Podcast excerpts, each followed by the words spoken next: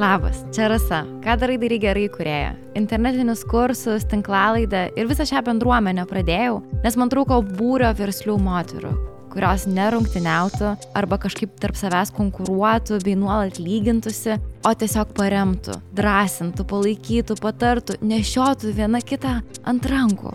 O tinklalaidėmis, kas kart noriu priminti, mes galime viską, ką tik sugalvosime. Tai reikia savimi patikėti.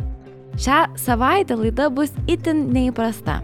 Sukūriau ir įrašiau meilę savo manifestą. Tai ritualai ir savotiškos taisyklės, kurias susikūriau pati savo ir bandau naudoti bei taikyti kasdien. Kitaip save pamirštu, pametu balansą, išsiblaškau, nuliustu, perdegu, man visi jie magiškai veikia. Tikiuosi, tiks bei patiks ir jums.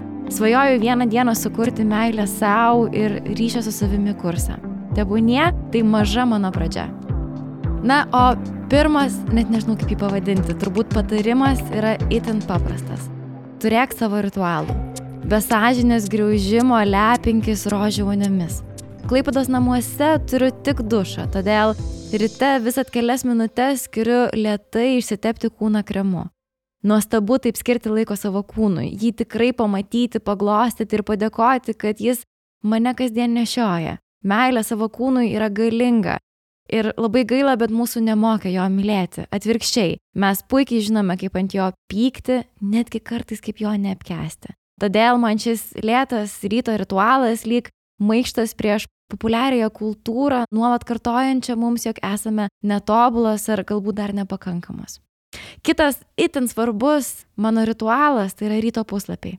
Žinau, knistis po savo vidų vos atsikėlus ryte ne visada smagu, bet išrašius mintis pasidaro be galo gera ir ramu.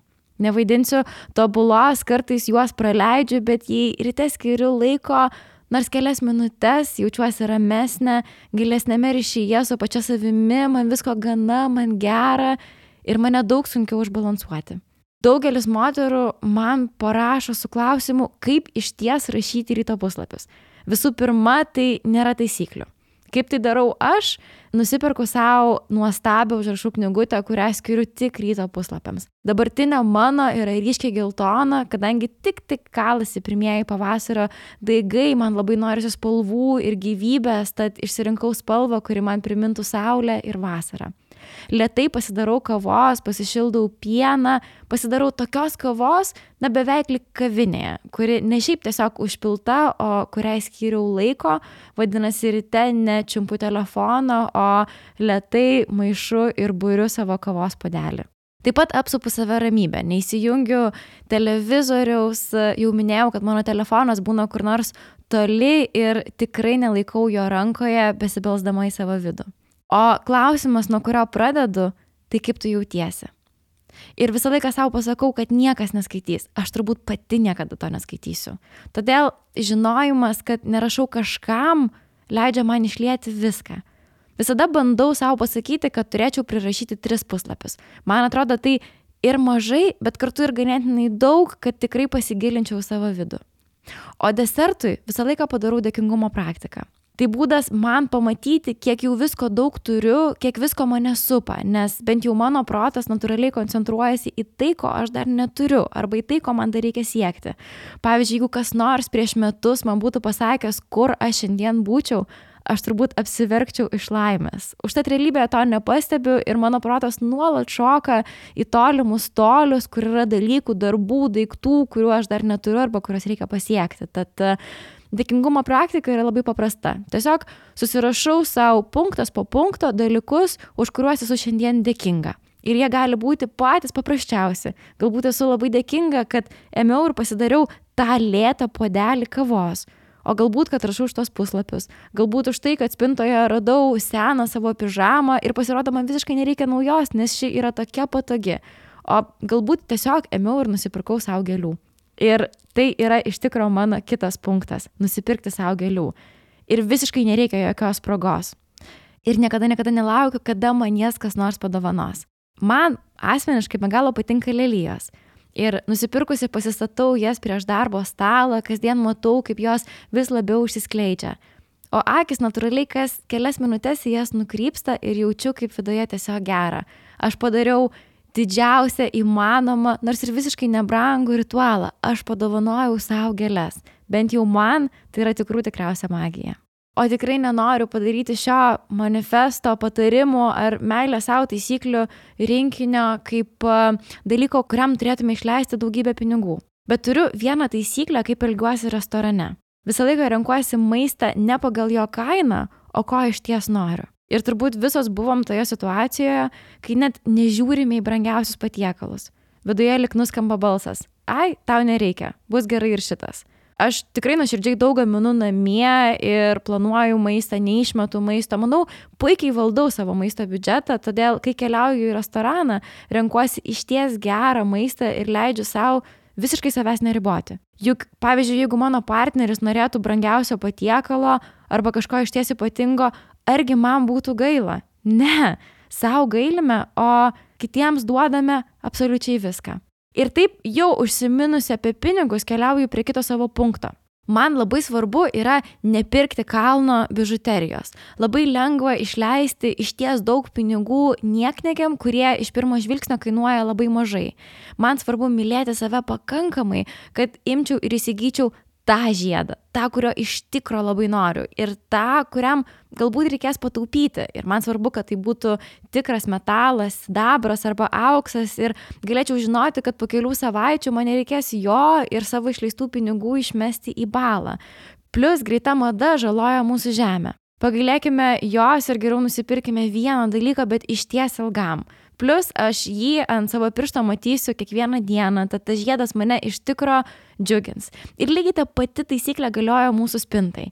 Pavyzdžiui, kai perkratau savo spintą, ten yra daugybė mažmožių už 5, o galbūt 10 eurų, kuriem tą akimirką buvo visiškai negaila. Tačiau nenešiodami spintoje, jie suma sumarom sudaro tikrai visai nemažą sumą, už kurią būčiau galėjusi padovanoti savo kažką iš ties ypatingo.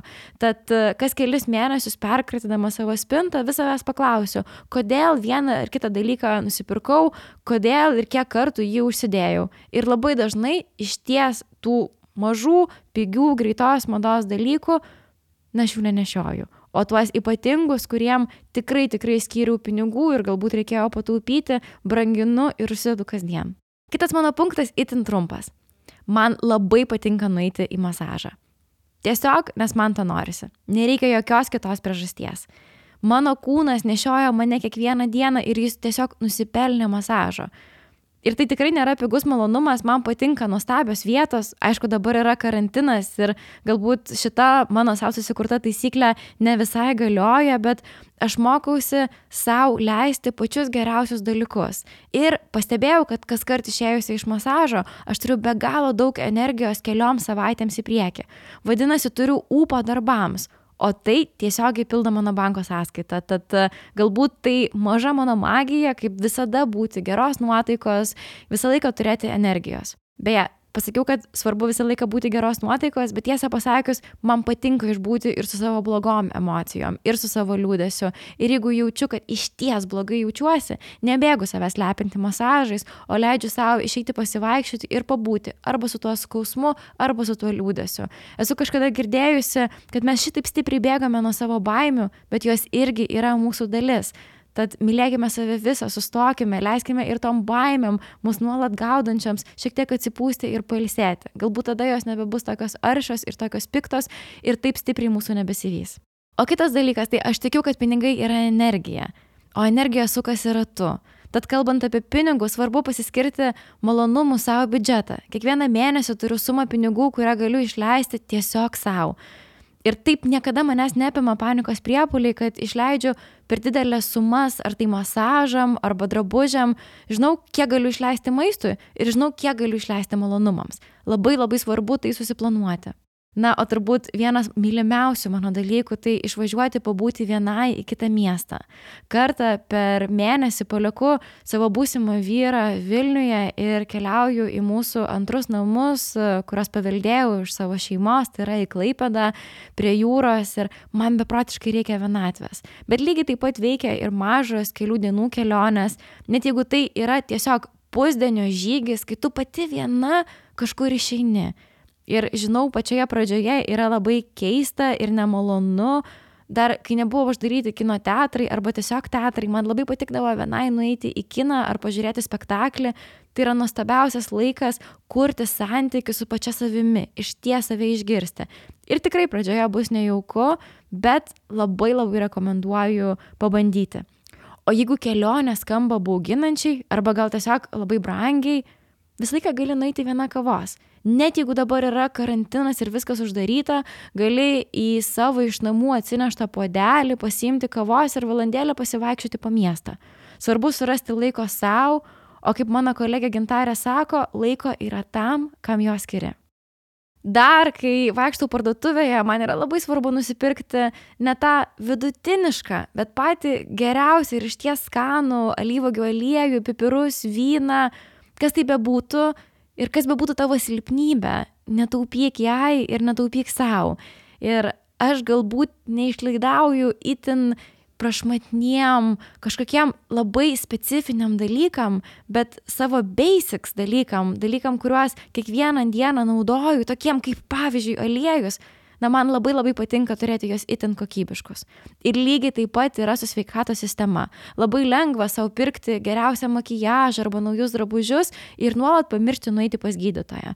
Tad man atrodo, kad svarbiausia yra investuoti į tuos dalykus, kurie yra išties svarbus. Pavyzdžiui, kaip savo sveikata. Tad kiekvienais metais pasidarau viso kūno tyrimus, kiekvieną dieną duše patikrinu savo krūtis, klausau savo kūno, nusiperku papildų, man labai svarbu, kad mano kūnas būtų sveikas, tada ir galėsiu jį puošti arba naudoti savo protą tam, kad galėčiau įvykdyti savo svajones arba tiesiog užsidirbti daugiau pinigų. Dar norėjau pasakyti dalyką apie desertus. Ar žinai, kad gali tiesiog užsisakyti skaniausią piragėlį iš kepyklos ar net prabangaus restorano per maisto kurjerį? Man labai patinka taip save palepinti. Dievinu saldumynus ir geriau suvalgysiu skanų desertą nei pigaus šokolado plytą pilną palmių aliejaus ar kitų gamtai bei mano kūnui neįtin naudingų ingredientų. Taip pat, man atrodo, labai svarbu į save žiūrėti rimtai ir niekada nesakyti, ai, man viskas tinka. Svarbu leisti savo būti nepatogia. Pavyzdžiui, jeigu nusprendai dėl savęs kažką padaryti, tarkim, nebevalgyti vakare, arba negerti alkoholio ir jeigu tavo vyras visą laiką nori su tavim e, vakare išgerti taurę vyno arba valgyti tik tai po aštuntos vakaro, tu imk ir pasigamink savo vakarienę savo laiku, kada tai tau bebūtų ir pavalgyk užsidegusi žvakę, lyg, lyg eitum su savimi į pasimatymą. O jis, tegu prie tavęs prisitaiko, maisto yra, jisai tikrai gali jį pasišildyti. Leisk savo būti nepatogia. Kitas punktas yra galbūt visiškai akivaizdus, bet man svarbu vakarais nusivalyti makijažą, naudoti serumą ir veido kremą, nepamiršti savo kaklo ir krūtinės ryties. Man labai svarbu nepatingėti palepinti save kelių minučių veido masažu. Mano kiekviena diena yra pilna įtampos ir greičio, visą laiką turiu kalną reikalų ir taip ryte, be masažuodama savo veidą arba tiesiog tepdama ant jo kremą, pasilabinu su savimi, sulėtinu savo dieną ir pasakau savo komplimentą. Taip pat visos norime būti karalienės, bet kažkada supratau, kad pati pirma savo turiu užsidėti karūną, tada ir kiti su manimi elgtis lyg su tikra karalienė. Beje, žinau, kad tokie dalykai kaip ryto praktikos arba sportas, mankšta užima labai daug laiko, o natūrali mūsų intencija yra tiesiog atsigerti kavos ir šokti į darbus, juk dega emailai ir laukia visi kiti darbai. Tačiau mano saugiklis neperdegti ir apskritai palaikyti su savimi itin tvarų ryšį yra kiekvieną rytą rasti laiko pamedituoti arba pasportuoti ir tam tikrai nereikia išleisti kalno pinigų. Aš tiesiog įsijungiu kokią nors YouTube treniruotę, kuri visiškai nieko nekainuoja, turiu savo kelimėlį ir 30 minučių leidžiu savo, pavyzdžiui, pašokti kardio ritmu. Man beprotiškai patinka šokti, tad kodėl nepavertus to savo treniruotę? Kalbant apie sportą, pati žinau, kaip jaučiuosi, kai nepajudu rytais. Nepatingėti dėl savęs yra mano gyvenimo moto, o pradėti galima ir nuo poros minučių jogos. Vėliau kūnas pats prašysis dar ir dar. O svarbiausia - mokytis. Gyvenimas vyksta ciklais. Nebijoti paleisti senų projektų, išeiti iš darbų, kurie tavęs nebedžiugina. Juk kiekviena pabaiga yra kažko naujo pradžia. Tad visada savo sakau - mokykis, nes tie, kurie nustoja, sustoja. Tai tiek, ačiū. Aš tikiuosi, kad tau šitie mano žodžiai pačiai savo pasirašyti buvo naudingi. Taip pat labai dėkoju, kad klausėjai ir tikiuosi, kad su tavimi atsisveikinu iki kitų kartų. Mūsų laidos išeina kiekvieną savaitę. Tad jeigu tau patiko ši, laikau sukryžiuotus pirštus, kad tau patiks ir kitos. Ačiū ir iki.